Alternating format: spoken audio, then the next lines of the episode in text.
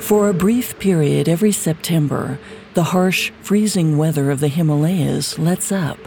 The snow melts away, and the deadliest mountain range in the world becomes almost pleasant. But for one valley tucked high in the peaks, late summer is when the corpses emerge. Each summer, Lake Rupkund begins to unfreeze, uncovering hundreds of rotted skeletons. Nobody knows how all these bodies got here or who they were. In 1978, college student William Sachs came to Rupkund out of an academic curiosity. He wanted to see the fabled Lake of Skeletons.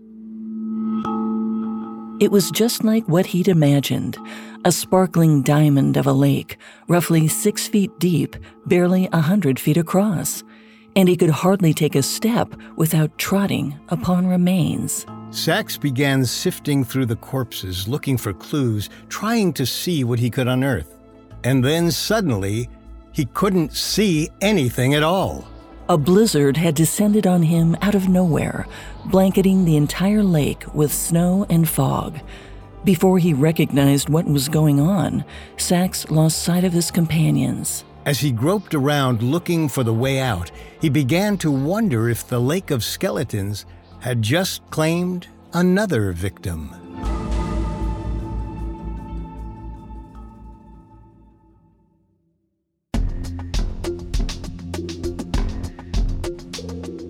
Welcome to Unexplained Mysteries, a Spotify original from Parcast.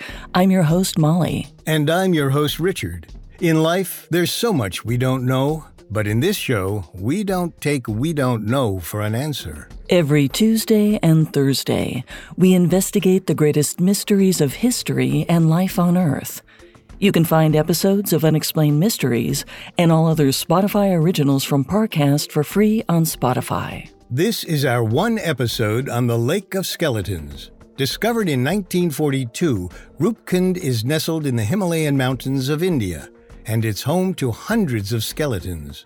In the 80 years since its discovery, scientists have struggled to explain who these people were, where they came from, and how they died. Today, we'll explore the risks and mysteries related to the lake Every research expedition to the grisly site forces scientists to brave volatile, sometimes deadly weather.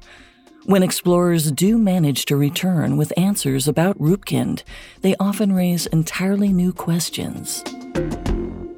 We have all that and more coming up. Stay with us. There's no better feeling than a personal win, and the State Farm Personal Price Plan can help you do just that. Talk to a State Farm agent today to learn how you can bundle and save with the personal price plan. Like a good neighbor, State Farm is there. Prices are based on rating plans that vary by state. Coverage options are selected by the customer. Availability, amount of discounts and savings, and eligibility vary by state. Imagine you're a fly on the wall at a dinner between the mafia, the CIA, and the KGB. That's where my new podcast begins. This is Neil Strauss, host of To Live and Die in LA and I wanted to quickly tell you about an intense new series about a dangerous spy taught to seduce men for their secrets and sometimes their lives. From Tenderfoot TV, this is To Die For. Search To Die For in your podcast app to follow the show. A new true crime podcast from the team behind Up and Vanished. In 2016, adventurer Justin Alexander was invited on a trek by an Indian holy man. They headed to a spiritual ground in the Himalayan mountains a place beyond civilization. The holy man returned and said nothing, but Justin was never seen again. What happened to him? Dive into our investigation in Status Untraced. Available now. Listen for free on Spotify.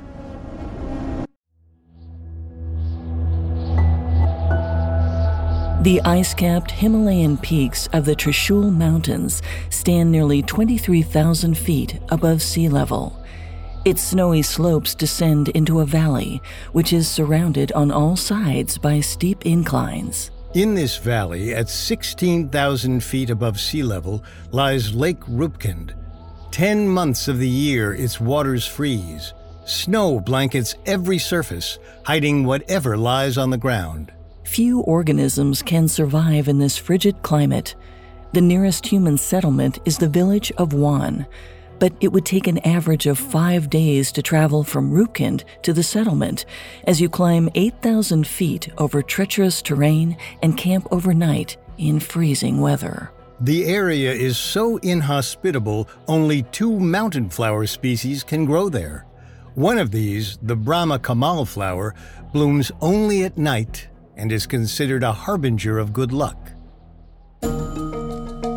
It's hard to say whether it was good or bad luck that brought forest ranger Hari Kishan Madhwal into the valley on September 2, 1942. Beyond the peaceful Himalayas, the Second World War was raging. India, still a British colony, played a key role. Because the country was midway to the Pacific Front, it was an important supply depot. Meanwhile, the Indian people comprised the largest volunteer army in the world as they flocked to join the British military. Madhwal was enlisted as well, but his mission was more peaceful. His assignment was to collect samples of those two rare alpine flowers with help from an assistant and guides from a nearby village. It had been a long morning, and Madhwal and his companions knew they were short on time. A storm cloud hovered nearby.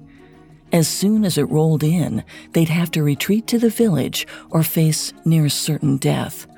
But they still didn't have the plant samples they needed. As afternoon came on, Madhwal turned down a narrow path he hadn't seen before, carved through the middle of an imposing boulder.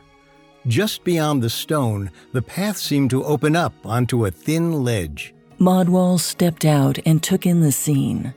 What had appeared to be a ledge was actually a shoreline. A small lake lay before him. He continued forward, approaching the muddy banks. But after a few steps, Madhwal stopped short and gasped. The snow was melted, offering him a rare view of the bare Valley floor, and what he saw horrified him. The shores of the lake were covered in hundreds of dead bodies. His guides immediately turned and fled, but Madhwal stayed behind with his assistant to examine the site. The forest ranger guessed there were about 200 corpses there. They were decayed, but not completely. The snow and ice had preserved the remains, making it hard to tell just how old they were. Bloated flesh clung to some of the bones, reminding Madhwal of inflated rubber and the skulls stared at him with broad, unnerving smiles and hollow eye sockets. The two men poked around the beach for a little longer, but the storm clouds had moved in, and fearing for their safety, they decided to return home. When Madhwal reached the town, he immediately reported the findings to his superiors, British government officers. They wondered if Japan had tried to invade India, crossing covertly through the Himalayas. Perhaps this unit had died in the mountains, but more could be coming. That scenario seemed unlikely.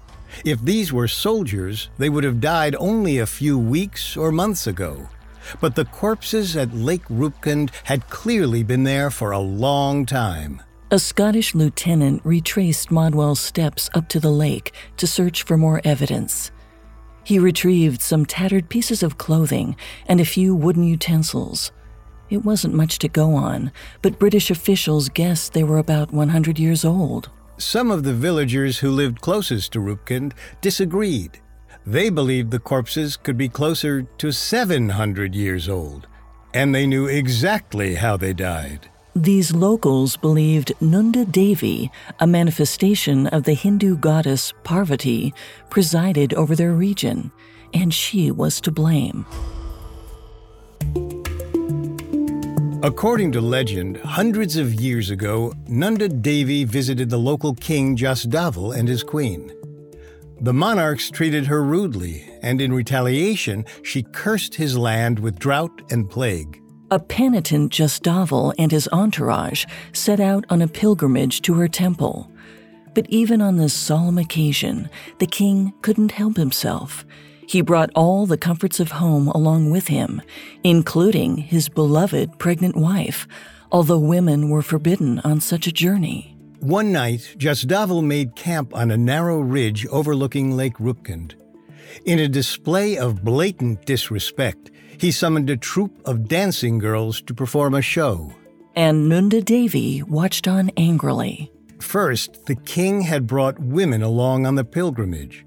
Now he flaunted his wealth rather than humbling himself to the goddess. The final straw was when his wife gave birth, sullying the sacred land. The insolence infuriated Nanda Devi. She punished Jasdaval, sending hail and storms down on his party like cannonballs from the sky. The hailstones shattered skulls and drove the royal party off the ridge and onto the shores of the lake, where every one of them perished. The villagers of the region have continued to make that same pilgrimage every 12 years or so, with a little more humility and respect than the king. The rotting skeletons at Lake Rupkund offered ample warning not to defy the will of the goddess. In fact, many of the villagers who knew the terrain were already aware of the skeletons, but rarely spoke of them aloud. So the government of India hadn't learned about the corpses until Madhwal's encounter. The ancient story explained everything, but many officials dismissed it as a religious myth. They didn't believe the bodies could be 700 years old. They weren't decomposed enough. As Madhwal noted, they still had flesh and clothes clinging to them. The officials had no way to figure out how old the bones were, so the mystery lay dormant for the time being. Especially with the war still raging, the Indian and British authorities had higher priorities. As 1943's harsh winters set in, there was little opportunity to go back to Rupkund and learn more. It wasn't until June 1955 that the outside world learned about Rupkund. Madhwal and his boss, Deputy Minister of Forests Jagmohan Singh Negi, were working in the area when villagers mentioned the skeletons. Apparently, Negi hadn't heard of them, so Madhwal told him the story. Negi was intrigued, and he released a statement from the Forestry Service alerting the public to this bizarre discovery. But he too dismissed the villagers' story about the origin of the bodies. Negi guessed the bones were about a hundred years old, but he didn't base his estimate on much more than gut instinct. He speculated these could indeed be the bones of an attacking army, but he didn't think they were Japanese soldiers.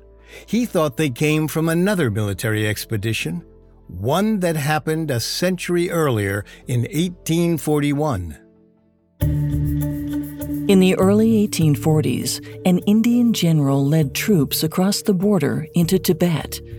The general won battle after battle, to the point where some members of the Tibetan government wondered if he had supernatural abilities. According to one legend, the authorities turned to the state oracle of Tibet, who charmed a golden bullet for them. In the next battle, the Tibetan military killed the general with this bullet and his men fled back into the mountains. There, the soldiers encountered a blizzard and died on the shores of Lake Rupkund. Whether you believe the stories about a blessed golden bullet, this narrative had historical support. An Indian general did invade Tibet in 1841, only to encounter difficulties in the extreme snow and ice of the mountains. So the explanation caught on in the press and rapidly gained popularity. But the deputy minister didn't have any proof to support his account. It was simply conjecture. Meanwhile, as August turned to September, the weather cleared and the trail to Rupkund became passable again. Madhwal and Negi knew they only had a brief window to act. It was time to return to the Lake of Skeletons. Coming up, the dangerous journey back to the historic site. Listeners, most of you probably know that I host another Parcast series called Serial Killers. What you may be surprised to learn is that we've been working on that podcast for five years now.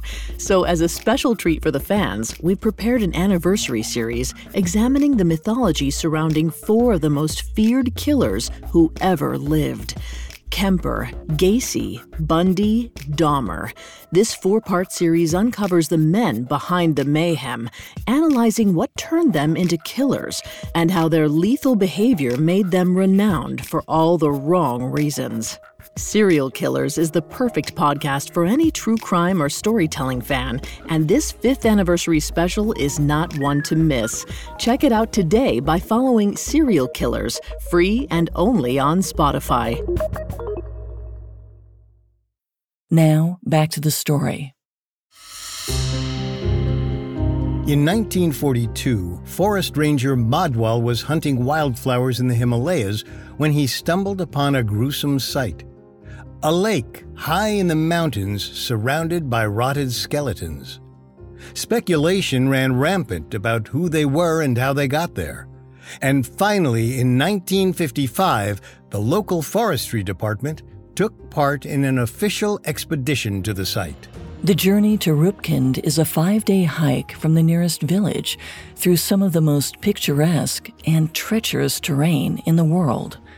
When the team ascended through thick mists, they crossed idyllic meadows of rare wildflowers and overgrown forests. As Madhwal turned toward the narrow trail that leads to Rupkund, he knew what to expect. It had been 13 years almost to the day since he'd last set foot at Rupkund. But that first trip was still burned in his mind. As Madhwal braced for the ghastly sight of the skeletons, he stopped short Something was wrong. Rupkund had changed. The bones had moved. All the bodies had been dismembered and separated, but Madhwal remembered the corpses as intact. He figured in the intervening years, avalanches and rock slides had hammered the valley, scattering the bones. If Madhwal had thought this area was dangerous before, now he knew even the ground under his feet could shift at a moment's notice. He and Negi would have to work quickly.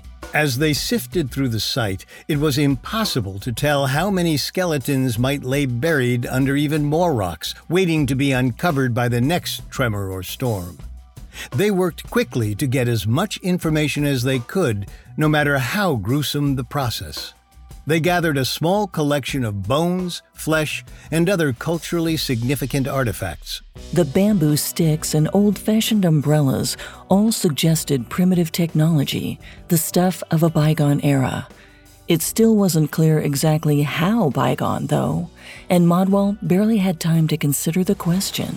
Suddenly, as the team sifted through the rubble, several huge boulders came crashing down into the valley. The giant rocks smashed some of the skeletons around Rupkund, destroying several potential samples. As the dust settled, everyone regained their composure. They'd lost some bones, but there was no shortage of skeletons at the lake, so they began to piece together what had happened there. First, they noted the mass of skeletons was huddled together at the northeast edge of the lake. That placed them directly below the only entrance to Rupkund, the same entrance the team had just come through. That narrow path in a penetratingly cold blizzard might have created a wind tunnel. Blasted by a high velocity gust of frigid air, the entire party likely froze to death all at once. At least, that's what the team figured at a glance. Even if that was true, it still left plenty of questions who these skeletons had been, how they'd ended up in the mountains, and when they died. Answers would only come from further research in the lab. The team collected a pair of skulls, leg and arm bones, and a jawbone. Then they sent them to a nearby university for further analysis. In the years to come, with a number of scientific advancements and an increasing cache of artifacts from the Lake of Skeletons, technicians were able to determine approximate ages of the bones. This meant they used radiocarbon dating, a revolutionary method that had been developed only 10 years prior in Chicago. Carbon is present in the atmosphere, the food we eat, and just about everything around us. All living creatures absorb vast quantities throughout their lives, and this includes a natural amount of radioactive carbon 14. But when they die, that carbon 14 begins to break down, and it generally does so at a predictable rate. With carbon dating, scientists can measure the amount of carbon 14 in dead tissue. This tells the researchers how long the carbon has been decaying and, in turn, roughly how old the dead tissue is. Researchers estimated the bones were as old as 800 years. This almost exactly fit the villagers' narrative of an arrogant king and a vengeful goddess. Suddenly, the possibility that the bodies were victims of Nanda Devi's wrath didn't seem like religious superstition after all. More discoveries challenged Deputy Negi's theory that the skeletons were an army from 1841. Almost one third of the bodies were female, and several were children. And the researchers found no weapons among the victims either. You'd expect an army to have swords, guns, and shields. Instead, the researchers collected cooking implements, decorative bracelets, and carved sticks. This too largely debunked Negi's guesses. So the floodgates opened for everyone to speculate on where the skeletons came from. The villagers believed their stories about the hailstorm, but only a few skulls showed signs of hail damage. Most were intact, suggesting they hadn't been killed by hail. Others thought these were traders traveling between Tibet and India to sell wares. But most of the artifacts Madhwal had gathered were personal effects. Not only was there no sign of tradable goods, there were no animals like pack mules among the bones. Additionally, there was no viable trading path through the mountains. Perhaps these were victims of an epidemic sent to quarantine in the peaks but the bodies were in remarkably good condition, with no signs of illness. Some even proposed this was the site of a mass ritual suicide in tribute to Nanda Devi. That would explain how so many people died all at once. Except it was unlikely that women and children would have been part of such ceremonies. The only real evidence that existed pointed at where these people came from the researchers guessed the bodies belonged to peoples of Western India or possibly modern day Pakistan, but even that was far from certain. The mysteries attracted tourists who were fascinated by the case. Starting in the 60s and 70s, hikers regularly made the dangerous pilgrimage to see the site for themselves. With limited protections, people were essentially free to move the bones, overturn rocks, and otherwise disturb the scene. They stacked the remains in morbid tribute and even stole artifacts and body parts. But American anthropologist William Sachs was different. In 1978, he learned about Lake Rupkund while studying at Banaras Hindu University. He was fascinated, so he and a classmate hired a guide and journeyed to Rupkund. But they'd barely set foot in the valley when Sachs's vision went pure white. An unexpected blizzard blinded them. Sachs called out to the other members of his party, but they couldn't find each other in the whiteout conditions. Sachs was getting colder and weaker by the minute. He knew if he didn't get out of the valley of Rupkund, he might end up as another skeleton on its shores. Groping through the blinding white mists, he managed to crawl away from the shoreline and find his companions. They'd all barely survived. The whole team was sick, and the long trip down the mountain didn't help. By the time they got back to town, Sachs needed 10 days of bed rest to recover. Battered and bruised, weary and ill, Sachs walked away from the experience sure of one thing he needed answers about what haunted Lake Rupkund. He dove into study, learning everything he could about the local culture. He memorized the folk songs of the villagers who lived near the lake, especially those that told of Nanda Devi's wrath. He even went on the Raj Jat the pilgrimage in the goddess's honor, something no Westerner had ever done before. Unlike the previous researchers, Sachs believed the villagers. He didn't necessarily subscribe to their religion, but he was an anthropologist, and his work was built on the idea that myths were based in real history. In short, he suspected the people who lived near Rupkund knew best what had happened there. Perhaps the skeletons really did belong to a group of pilgrims. Perhaps even the royal party that offended Nanda Devi and paid the ultimate price.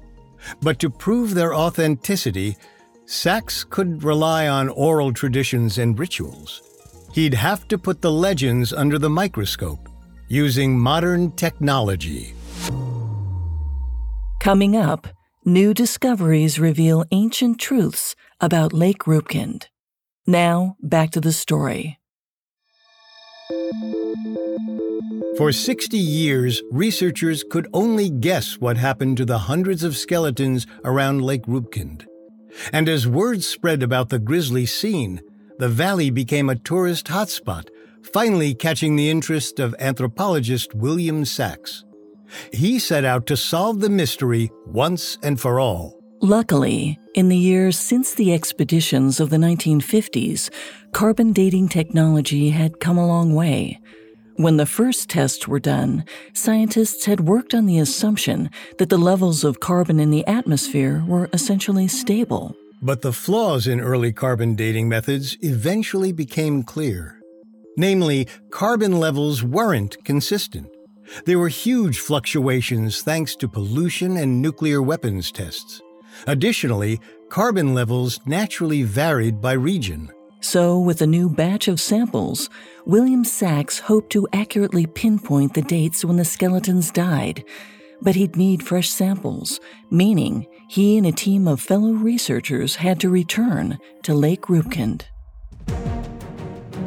In September 2003, the National Geographic team gathered a camera crew, geneticists, anthropologists, and a geologist. Their diverse backgrounds meant they could explore all the angles, analyzing the biological, historical, and even geographical evidence. In the morning, before they left for the expedition, Sachs stopped by a temple to pay respects to Nanda Devi. He'd internalized the stories of her wrath, and out of respect for the locals and Nanda Devi herself, he prayed for the expedition. Then the team made their way back to Rupkund. Thanks to years of tourism, the path to Rupkund was well defined and safer than ever before. But the site itself still held immense challenges. The team set up camp about a three hour hike from the lake, but they'd have to move quickly each morning to take full advantage of the time they had. Even in September, the weather around Rupkund was volatile. There was one reliable pattern Every day around noon, the temperature dropped sharply and winds whipped through the valley. The team would need to leave by this time every day or risk their lives by staying. To make matters worse, when Professor Sachs and his team arrived at Rupkund, the site was a mess. Decades of tourism had scattered bones across the shores, sometimes randomly, but some remains lay in eerie piles like markers. And as was typical for Rupkund, the landscape had shifted as well. Few of the skeletons remained intact. If it had been difficult to count the dead before, now it would be near impossible. The researchers guessed the site held anywhere between 300 and 700 bodies altogether. They made little progress on their first day of work. A sudden fog rolled in and shrouded the worksite. Sachs and the team reluctantly packed up and headed back to their base camp. They hoped to return the next day, but storms raged all through the night. When they woke up, the trail to Rupkund was blanketed with snow that made the hike too dangerous. Another day passed, and the mission seemed hopeless. But on day three, the weather cleared up. Sachs returned to the lake, and immediately his luck began to turn. The team found copper rings, pieces of glass, and even the shards of what could have been a centuries old wooden musical instrument. Even more exciting, they uncovered an iron spear, the first weapon ever found at the site, reopening the possibility that this was an invading army. At one edge of the lake, Sachs's team found something sticking out of the ground, mostly obscured under giant slabs of rock. At first glance, Sachs thought it might be an animal. They hoisted the massive stones aside for a better look. They worked slowly, shifting stone after stone aside, cautious not to damage whatever it was. Finally, they freed it from the ground. It was an almost wholly intact human corpse, preserved in pristine condition under the rocks. Its flesh remained on the bones, giving Sachs and his colleagues viable tissue samples. With this find, they hoped they could at least pinpoint the date when the skeletons died. Then, historical records and demographic data might lead them to an answer about where these people came from and how hundreds died at once.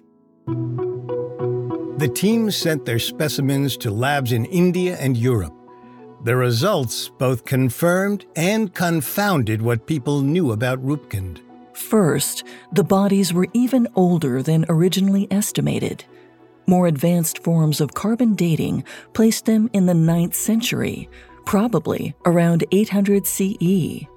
They all died at the same approximate time, possibly during a hailstorm, although only three or four of the bodies actually showed damage from hail. And strangely, DNA samples show two distinct groups.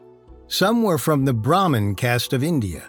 This is the highest rank in the caste system, the one generally reserved for priests. The others were their guides and servants, based on indentations in the skulls that suggested they'd carried heavy loads atop their heads. All this supported William Sax's theory.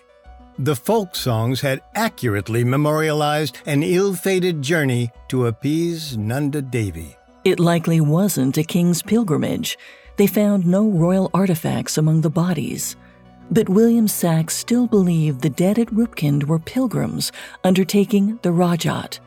On their journey, it's possible they encountered a hailstorm that pushed them off the ridge to their deaths. Except, as far as we know, the Raj Jat didn't exist in 800 CE. The earliest known pilgrimage happened in the 15th century, some 600 years after the bodies supposedly died and various items found among the skeletons are prohibited on the Raj Jat, like leather goods and that wooden musical instrument Sax's team found. Additionally, there's no evidence of any other pilgrimage route through that area either. The clues just didn't add up. But the researchers didn't have any better explanations, so they tried to determine if there was a grain of truth in this idea. Even if these travelers didn't die on the Raj Jat specifically, perhaps they were on another ancient, long lost pilgrimage no longer known to historians or locals. Over time, the songs and legends conflated the two journeys. But some have continued to question those results. So, when DNA research advanced, they reran many of the original tests. Luckily for the researchers, geneticists already had an extensive database of DNA from various Indian populations. They could compare the results to those from other nations, tracing ancestry lines to determine which groups may have mingled hundreds or thousands of years ago. This kind of information might be lost in thousands of years of history, but it remains baked into the very fiber of our beings. In 2019, a group of scientists published their results from a study that looked at the remains of 38 separate bodies identified during past expeditions. And their findings astounded investigators. There was no single catastrophic event that wiped out all those people. There were three, at least. One occurred in the first millennium CE, and then Roughly a thousand years later, there were two more in the 18th or 19th centuries. This meant a significant portion of the dead didn't come from some ancient pilgrimage lost to history. They only died around 300 years ago. And even stranger, one of those recent groups weren't Indian, but Greek. William Sax insisted if there'd been a foreign group passing through the Himalayas at that time, local villagers would know about it. Their songs recorded major historical events from as far back as 700 years.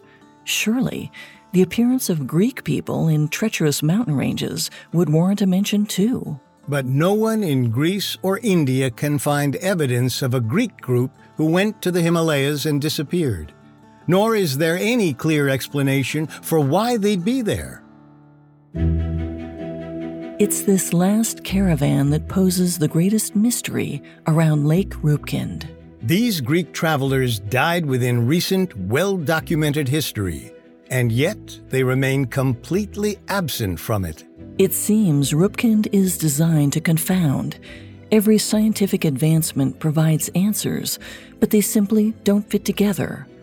And until we can reconcile the details about these three disparate groups of travelers, the Lake of Skeletons will hold its secrets within its depths.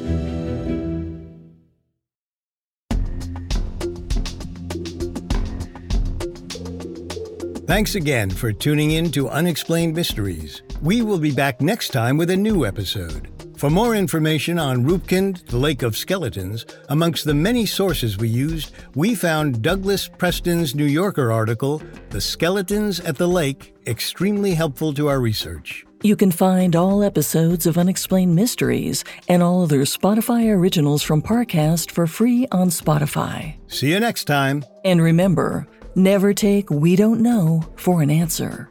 Unexplained Mysteries is a Spotify original from Parcast. Executive producers include Max and Ron Cutler. Sound design by Dick Schroeder, with production assistance by Ron Shapiro, Nick Johnson, Trent Williamson, and Carly Madden.